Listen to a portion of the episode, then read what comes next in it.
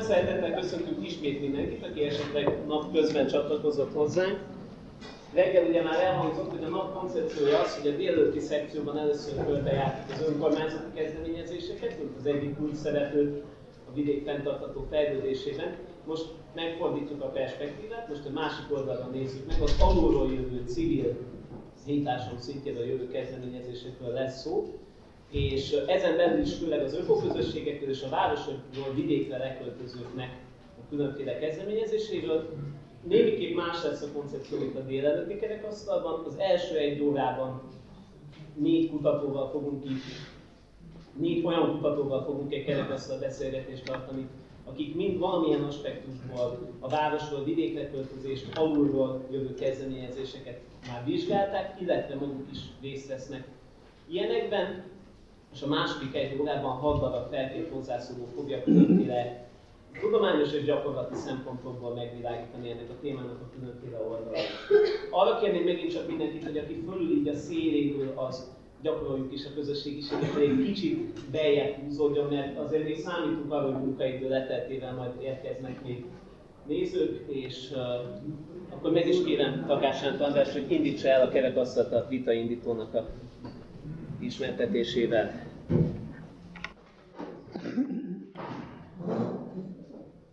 Köszönöm szépen, megmondom őszintén, nagyon hálátlan a feladat közvetlen ebéd után, siesta időben bármilyen intellektuális dologról beszélni. Én gondoltam arra is, hogy esetleg két perc tornával kezdjük, de most ettől megkímélek mindenkit. Próbálok nem túl altató modorban, köszi Sándor, próbálok nem túl, nem túl altató modorban beszélni inkább.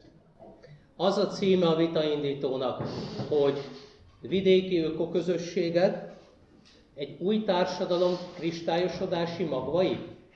Így kérdőjellel.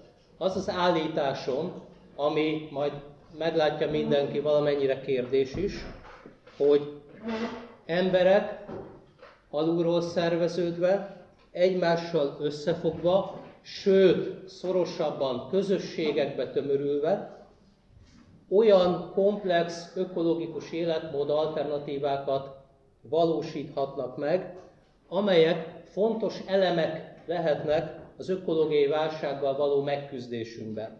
Nyilván erre rögtön lehet azt mondani, hogy egy közösségnek kicsi a hatósugara, nyilván itt sok közösségről, sőt együttműködő, egymással együttműködő közösségekről beszélünk. Lehetnek ezek a közösségek egyébként nem csak komplex életmód alternatívát megvalósítok, hanem úgymond együgyű közösségek is, de ezeket most azért fogom zárójelbe tenni, mert a kutatásaink, amiről majd picit beszélek, a kutatásaink alapján ezek az együgyű közösségek döntően városiak. Tehát akár a bevásárló közösségek, a közösségi kertekhez kapcsolódó közösségek, akár a nem tudom, a szívességbankok közösségei, ezek mind-mind döntően városiak. Tehát érdekes módon a vidéki ökoközösségek általában nem csak együgyel foglalkoznak.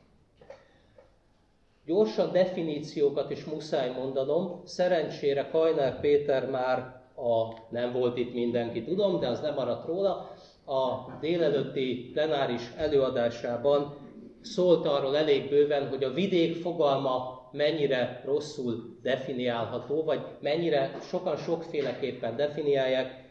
Itt most az egyszerűség kedvéért a tízezer fő alatti eh, nem agglomerációs településeket értem eh, vidéki alatt, vagy vidéki települések alatt. Ez is egyébként egy viszonylag bevett definíció, nyilván sokféleképpen lehet ezt is kritizálni, és mondani, hogy miért nem jó. Egyébként a Péter által említett definíció közül nekem nagyon rokonszenves volt az is, amelyik a centrum-periféria elméletet hozza erre a szintre, tehát lehet azt mondani nyugodtan, hogy a vidék az tulajdonképpen periféria, és bizonyos értelemben ez egy hasznos megközelítés.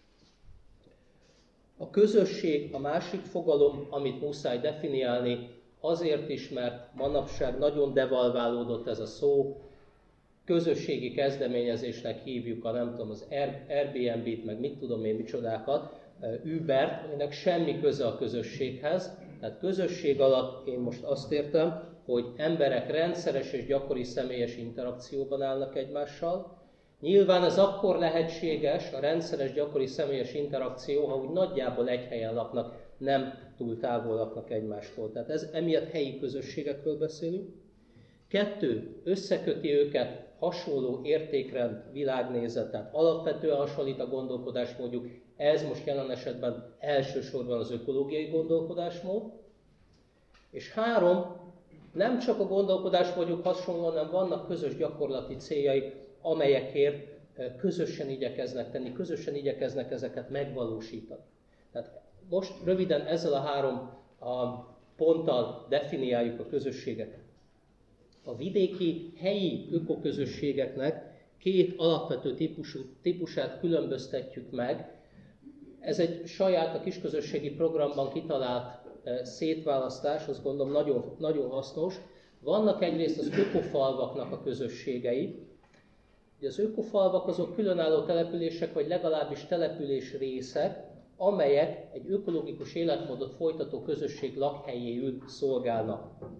Ha nagyon szigorúak akarunk lenni a definícióban, akkor azt mondhatjuk, hogy Magyarországon nincsenek ökofalvak, ha viszont megengedőbbek akarunk lenni, és én e felé hajlok, hogy megengedőbbek legyünk, akkor azt lehet mondani, hogy vannak, igaz, amelyek régóta működnek, azokat elsősorban nem az ökológia, az ökológiai ideológia köti össze, hanem vagy közös vallás, vagy pedig a hagyományőrzés, ugye Krista völgyről és Visnyeszéklakról beszélek, amelyeket az ökológiai ideológia hozta össze, ott éppen a közösségteremtés nem sikerült, és ilyen szempontból problematikusak. Gyűrűfűről és Galgahírvízről beszélek, és vannak még, eh, én kettőről tudok, két ígéretes kezdemény, ami inkább ökofalu csírának nevezhető, eh, Nyimben és Göd környékén. Tehát mondjuk, hogy azért van néhány, egy fél tucat ökofalu, ha a megengedőbb definíciót használ. Most a másik, a vidéki helyi ökoközösségeknek a másik nagy típusa, amit mi úgy neveztünk el, hogy szétszórt közösségek, szétszórt ökoközösségek. Ez annyit jelent, hogy a közösség tagjai nem egymás szomszédságában élnek a településen, vagy akár több közeli településen, hanem térben szétszórva, és a teljes lakosság számhoz viszonyítva kisebbségben vannak. Ugye az ökofalunál nem igaz. Eleve az eddig elmondottakból következik az, hogy jellemzően gyengébb a kapcsolat itt az emberek között, kevésbé erőteljes közösségekről beszélhetünk, mint mondjuk egy jó működő ökofaluban, de éppen emiatt nem csak emiatt, de emiatt is a reálisabb alternatívának tűnnek. Majd erről is beszélhetünk, hogy miért. Tehát nem, azt, nem úgy mondom, hogy reálisabb. Az ökofalu is egy reális alternatíva, csak kevesebbek számára érhető el, e, nagyobb elkötelezettség kell ahhoz, hogy valaki ökofaluba költözön, mint hogy egy ilyen szétszórt közösségnek legyen a tagja. Ugye itt emellett, hogy, hogy nem a közösségben létre szocializálódunk, hogy nagyon atomizált a társadalmunk, emiatt ugye működőképesebb egy ilyen gyengébb közösség, de nem csak emiatt, hanem azért is, mert ehhez nem kell elköltözni a lakóhelyünkről feltétlenül, hogy egy ilyennek a tagjai legyünk, illetve a, nem kell plusz tőke földvásárláshoz és stb. Tehát ezért mondom azt, hogy szélesebb kör számára reális a szétszórt közösségekben élés. Mit tehetnek ökológiai értelemben, az ökológiai fenntarthatóságért ezek a közösségek, a helyi ökoközösségek? Három szinten cselekedhetnek, nyilván a három szinten belül sokféle cselekvési alternatíva létezik. A három szint egyrészt a közösség szintje. Tehát ökológikus közösségi életmód alternatívák megvalósítása. Ez lehet olyan egyszerű dolog, hogy közös mezőgazdálkodás, lehet olyan, hogy tárgymegosztás, és így tovább, és így tovább. Nagyon beszélhetünk majd erről is. De a második szint, hogy a közösség sugároz befelé. A közösség, az egyén, a tagok, a közösség tagjainak az életét is, meg a családjaik életét meg tudja változtatni. Ugye itt arról van szó, hogy mondjuk a saját háztartásuk zöldítésében segít a közösség, segítenek a közösség tagjai. És nem utolsó sorban, harmadik szint, a közösség sugároz jó esetben kifelé is, nem csak befelé, a közösség közéleti aktivitást folytathat. És ennek folyamán megkísérelheti jobb irányba terelni, hát itt most ezt azt értem alatt, hogy ökológikusabb irányba, a helyi önkormányzatot, a helyi cégeket, gazdasági szereplőket, illetve úgy általában a helyben élők gondolkodását, ugye abból indultunk ki, hogy a szétszórt közösségeknél eleve kisebbségben vannak az ökogondolkodású közösségben résztvevő emberek. Most itt ugye egy kicsit kapcsolódjak a délelőtt témájához, én nagyon sajnáltam, hogy explicit nem nagyon, nem nagyon mentünk bele önkormányzatok által eh, indított a ökológikus alternatívákba. Hát, ha itt majd ezt egy kicsit tudjuk pótolni délután folyamán, tehát igazából akkor sikeresek ezek az alulról jövő közösségi öko kezdeményezések, akkor lehetnek igazán sikeresek, meg könnyű a dolguk, ha nem kell önkormányzati ellenszélben működniük, akkor, ha az önkormányzattól segítséget is kapnak. Na most ez megint olyan téma, amiről szerintem tényleg beszéljünk, és nem akarom itt hosszasan ragozni, de azt tapasztaltuk a terepmunkáink során, hogy ilyen és olyan példa is van. Tehát van, amikor sikerül együttműködni, és van, amikor viszont nagyon konfrontatív, sőt kimondottan ellenséges a viszony az önkormányzattal. Hogy ez milyen tényezőkön múlik, szerintem erről beszélgessünk. Javaslom. Nagyon fontos tanulság a kutatásainknak, de ez már elhangzott délelőtt, azok kedvéért mondom, főleg akik nem voltak itt, hogy gyakorlatilag az összes vidéki közösségi ökokezdeményezés, nagyon kevés kivételt tudok mondani, városról kiköltözött diplomások működtetik, sőt, ők kezdeményezik. Tehát itt az egésznek a feltétele egy ellenurbanizációs folyamat. Ha ez az ellenurbanizációs folyamat nem működik, akkor a vidék nem fog ökológikusan újjáéledni. A vidék ökológikus újjáéledését városba kiköltözött emberek tudják elősegíteni. A tapasztalatok Magyarországon ezt mutatják, de egyébként nem csak Magyarországon, tehát ez nemzetközileg is igaz. A kisközösségi program az egyik szervezője a mai konferenciának, ez bő egy évtizede működtetjük. Definíciója szerint is úgy definiáljuk, hogy kutatási és akcióprogram. Ugye ez mutatja azt, hogy a kutatói lét és az aktivista lét határán billegünk, és igazából próbálunk mindkettő lenni. És az a célunk, hogy Magyarországon minél több helyi ökoközösség jöjjön létre, de egyúttal kutatóként is vizsgáljuk ezeket. Tehát ez az a kettős szerepünk. Úgy gondoljuk ugyanis, hogy a fő célunkat az magyarázza, amit az elején is mondtam, hogy ezek az ökoközösségek nem csak vidékiek, általában ezek a helyi ökoközösségek lehetnek egy újfajta társadalom, egy ökológiailag fenntartható társadalom kristályosodási magvai. Azokat a közösségeket, akiket mi gyakorlatban is segítünk, ez egy kb. 7 és 9 között van a számuk, attól függ, hogy számoljuk, össze is kapcsoltuk egy kis hálózattá, ez tavaly augusztusban történt meg, azóta még egyszer találkoztunk velük, fél évente találkozunk, úgy neveztük el ezt a hálózatot, hogy új koma háló. Most nem tudom részletesen magyarázni, de a komaság intézménye az azt hiszem, hogy mindenkinek ismerős, rokonsági kapcsolaton túlmutató, nagyon fontos közösség, koherenciát biztosító erő volt, vagy intézmény volt a komaság.